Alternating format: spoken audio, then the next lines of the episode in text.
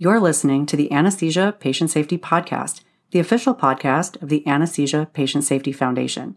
We're bringing you the very best from the APSF newsletter and website, as well as the latest information in perioperative patient safety. Thanks for joining us.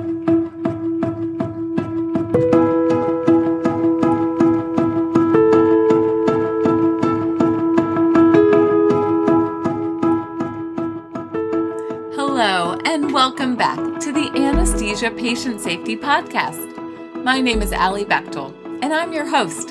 Thank you for joining us for another show. We hope you tuned in last week where we covered the newest consensus recommendations from the APSF for best practices in non operating room anesthesia or NORA care related to facility and location, equipment and supplies, staffing and teamwork patient selection, peri-procedural care, and quality improvement. We are continuing the conversation this week. Before we dive into the episode today, we'd like to recognize ICU Medical, a major corporate supporter of APSF. ICU Medical has generously provided unrestricted support to further our vision that no one shall be harmed by anesthesia care. Thank you, ICU Medical. We wouldn't be able to do all that we do without you.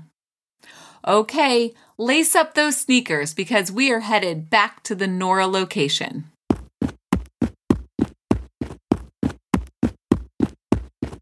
Our featured article again today is from the October 2023 APSF newsletter. It is Consensus Recommendations for the Safe Conduct of Non Operating Room Anesthesia, a meeting report from the 2022 Stoelting Conference of the Anesthesia Patient Safety Foundation by John Beard, Emily Methangkool, Shane Angus, Richard Urman, and Daniel Cole. To follow along with us, head over to apsf.org and click on the newsletter heading. First one down is the current issue. From here, scroll down to our featured article today. I will include a link in the show notes as well. To kick off the show today, we are going to hear from one of the authors. I will let him introduce himself now. Hi, my name is Shane Angus, and I am an anesthesiologist assistant with Case Western Reserve University School of Medicine in Washington, D.C. I asked Angus what got him interested in this topic and what led him to writing this article. Let's take a listen to what he had to say. So, my interest in NORA was really piqued when uh, I was involved in some really complex procedures in the gastroenterology suite as well as the uh, interventional physiology suite. These experiences really they underscored the importance of really having some focused uh, training and knowledge in anesthesia in these particular settings. And really, memorable cases in these areas were where the team worked incredibly well together and when the team did not work incredibly well together. Unfortunately, in my experiences, the patient's outcomes were both okay. Um, nonetheless, uh, much more favorable outcomes uh, when the team was working uh, collaboratively and understood the roles and the unique areas that each of us uh, uh, played. I'm deeply passionate about NORA because I've seen it firsthand and the challenges and rewards of providing anesthesia care in these non-traditional settings. These environments, really, they're um, challenging and they demand adaptability, resourcefulness, and a keen understanding of both the procedure and the unique needs of the patient. Thank you so much to Angus for helping to kick off the show today.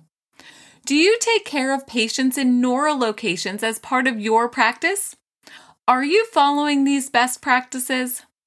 For a refresher, take a listen to episode number 185 or check out the show notes for a link to a summary of the 42 recommendations. These NORA recommendations may be applied to anesthesia or sedation in non operating room procedural areas, in inpatient and outpatient settings, and office based areas like dentistry. Now it's time to move on to the discussion portion of the show. For starters, the American Society of Anesthesiologists published a statement on non operating room anesthesia. that provides guidance on NORA safety considerations related to facility and equipment issues. I will include a link to this statement as well. The APSF consensus recommendations build on this to help clinicians improve teamwork, personnel, and preoperative optimization.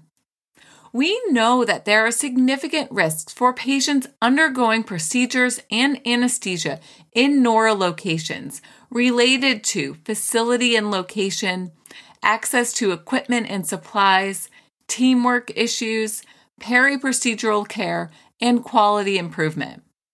We have seen the demand for anesthesia services in NORA locations rise rapidly, but many of these sites were not designed with NORA as a priority. This has led to retrofitting these spaces to be able to provide safe anesthesia care. The good news is that these recommendations establish clear expectations for the facility even when the NORA locations are on a different floor or even in a different building.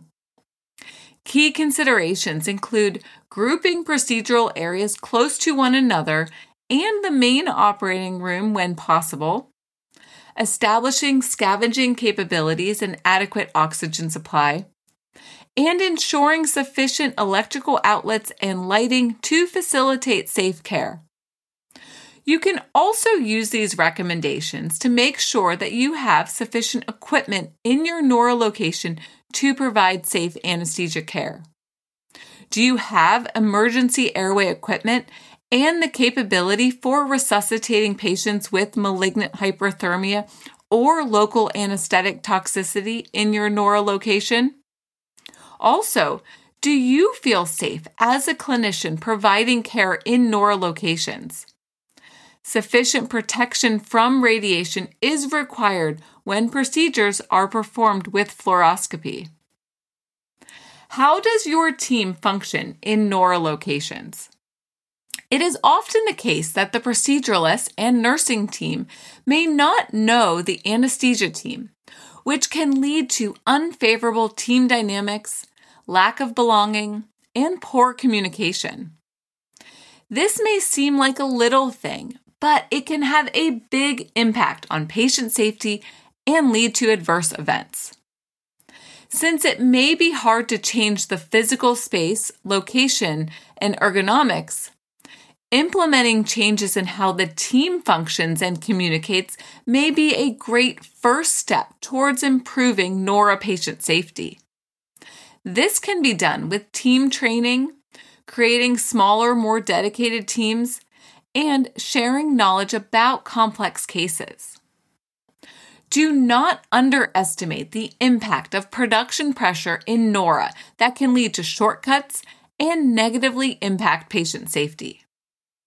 Following the recommendations will ensure a thorough preoperative workup, standardized communication such as a formal timeout, utilizing appropriate peri-procedural monitoring according to the ASA standards, and performing continuous quality improvement related to the anesthesia and the procedure.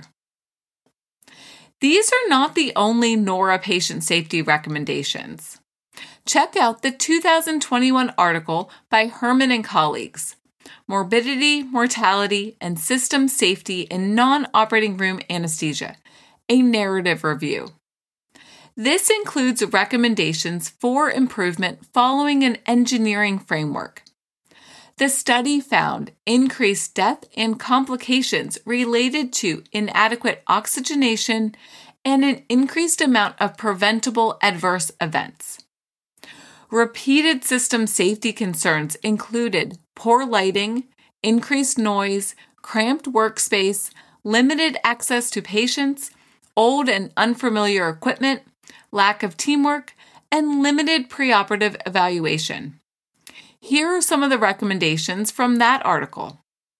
More technical training, including intraoperative management of older, frail patients, and team based management of anesthetic emergencies and complications.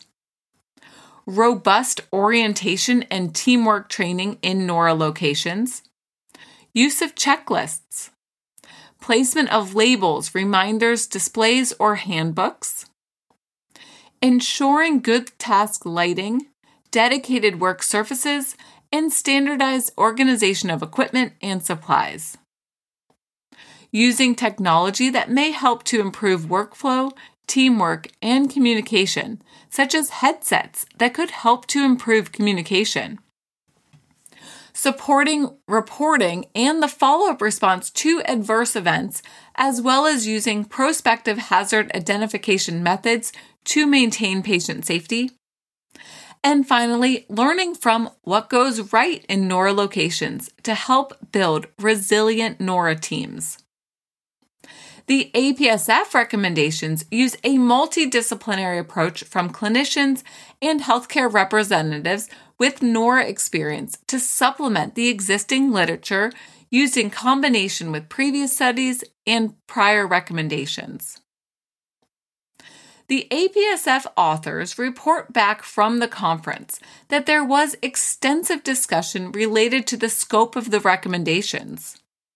Should there be separate recommendations for inpatient, ambulatory, and office based anesthesia practices? There is a very diverse range of NORA procedures, and in some outpatient or office based areas, it may not be possible to follow the recommendations for separate pre anesthetic and post anesthetic care areas. Keep in mind that these consensus recommendations are the bare minimum for safe patient care in NORA and are meant to be applied to all NORA locations. This is a starting point so that anesthesia professionals can lead the way towards implementing these recommendations. Here are some additional considerations. First, the content and focus of the conference may not yet be all inclusive for safe NORA practices.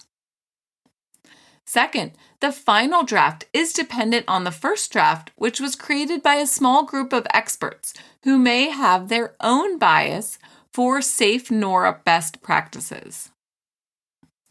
There may be bias in the content of the recommendations given that the planning committee members and speakers were mostly from academic practices.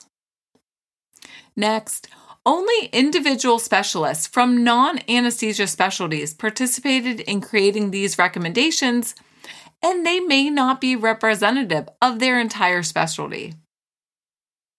Also, the conference attendees self selected for attending the conference and may not be representative of the general anesthetic medical community. Finally, there was significant effort put forth to create an inclusive and psychologically safe environment for all participants. But group discussions may have led to suppression of contrary viewpoints and unexpressed opposition or support. The recommendations went through multiple rounds of survey and review with the ability for anonymous input as well. However, the breakout sessions, discussion, and voting sessions of the conference may have been influenced by the public nature of the discourse, which may have led to participants not sharing their opinions. The overall goal for these consensus recommendations is to improve anesthesia patient safety in NORA locations and help move the needle towards creating systems and spaces that are designed for decreased medical errors and optimal patient care. Before we wrap up for today, we are going to hear from Angus again. I also asked him what he hopes to see going forward. Here's his response. For the future, I envision a time where NORA is really just seamlessly integrated into the, the broader spectrum of anesthesia care. As these medical advancements uh, continue and, and more and more procedures are shifted outside the operating room, I foresee some really tailored programs that are dedicated teams uh, to NORA that specialize in these unique environments, really just ensuring the best patient outcomes uh, as possible. I hope to see where more institutions recognize the importance of NORA and really investing in those resources and training and the infrastructure to support the anesthesia care team in these particular settings. You know, collaboration between departments will be key, of course, ensuring that regardless of where this procedure is taking place, the patient's going to receive consistent, high quality care. We also wanted to find out what's next for Angus's future projects. Let's take a listen now. Mm, my next steps here are really involved uh, into delving deeper into the specific challenges and solutions that are associated with NORA. Really, I'm, i aim to collaborate with uh, experts across the uh, medical uh, disciplines and really help continue developing guidelines and best practices and importantly, training modules for trainees and for practitioners that are really tailored to anesthesia care outside the traditional operating room. Thank you so much to Angus for helping to contribute to the show today. We are looking forward to continued improvement in safe NORA care. If you have any questions or comments from today's show, please email us at podcast at apsf.org. Please keep in mind that the information in this show is provided for informational purposes only and does not constitute medical or legal advice. We hope that you will visit apsf.org for detailed information and check out the show notes for links to all the topics we discussed today. If you are enjoying listening to this podcast, and we really hope that you are, we hope that you will take a minute to subscribe give us a five star rating, and leave us a review on iTunes or wherever you get your podcasts. We hope that you will share this podcast with your colleagues and team members and anyone you know who is interested in anesthesia patient safety. Until next time, stay vigilant so that no one shall be harmed by anesthesia care.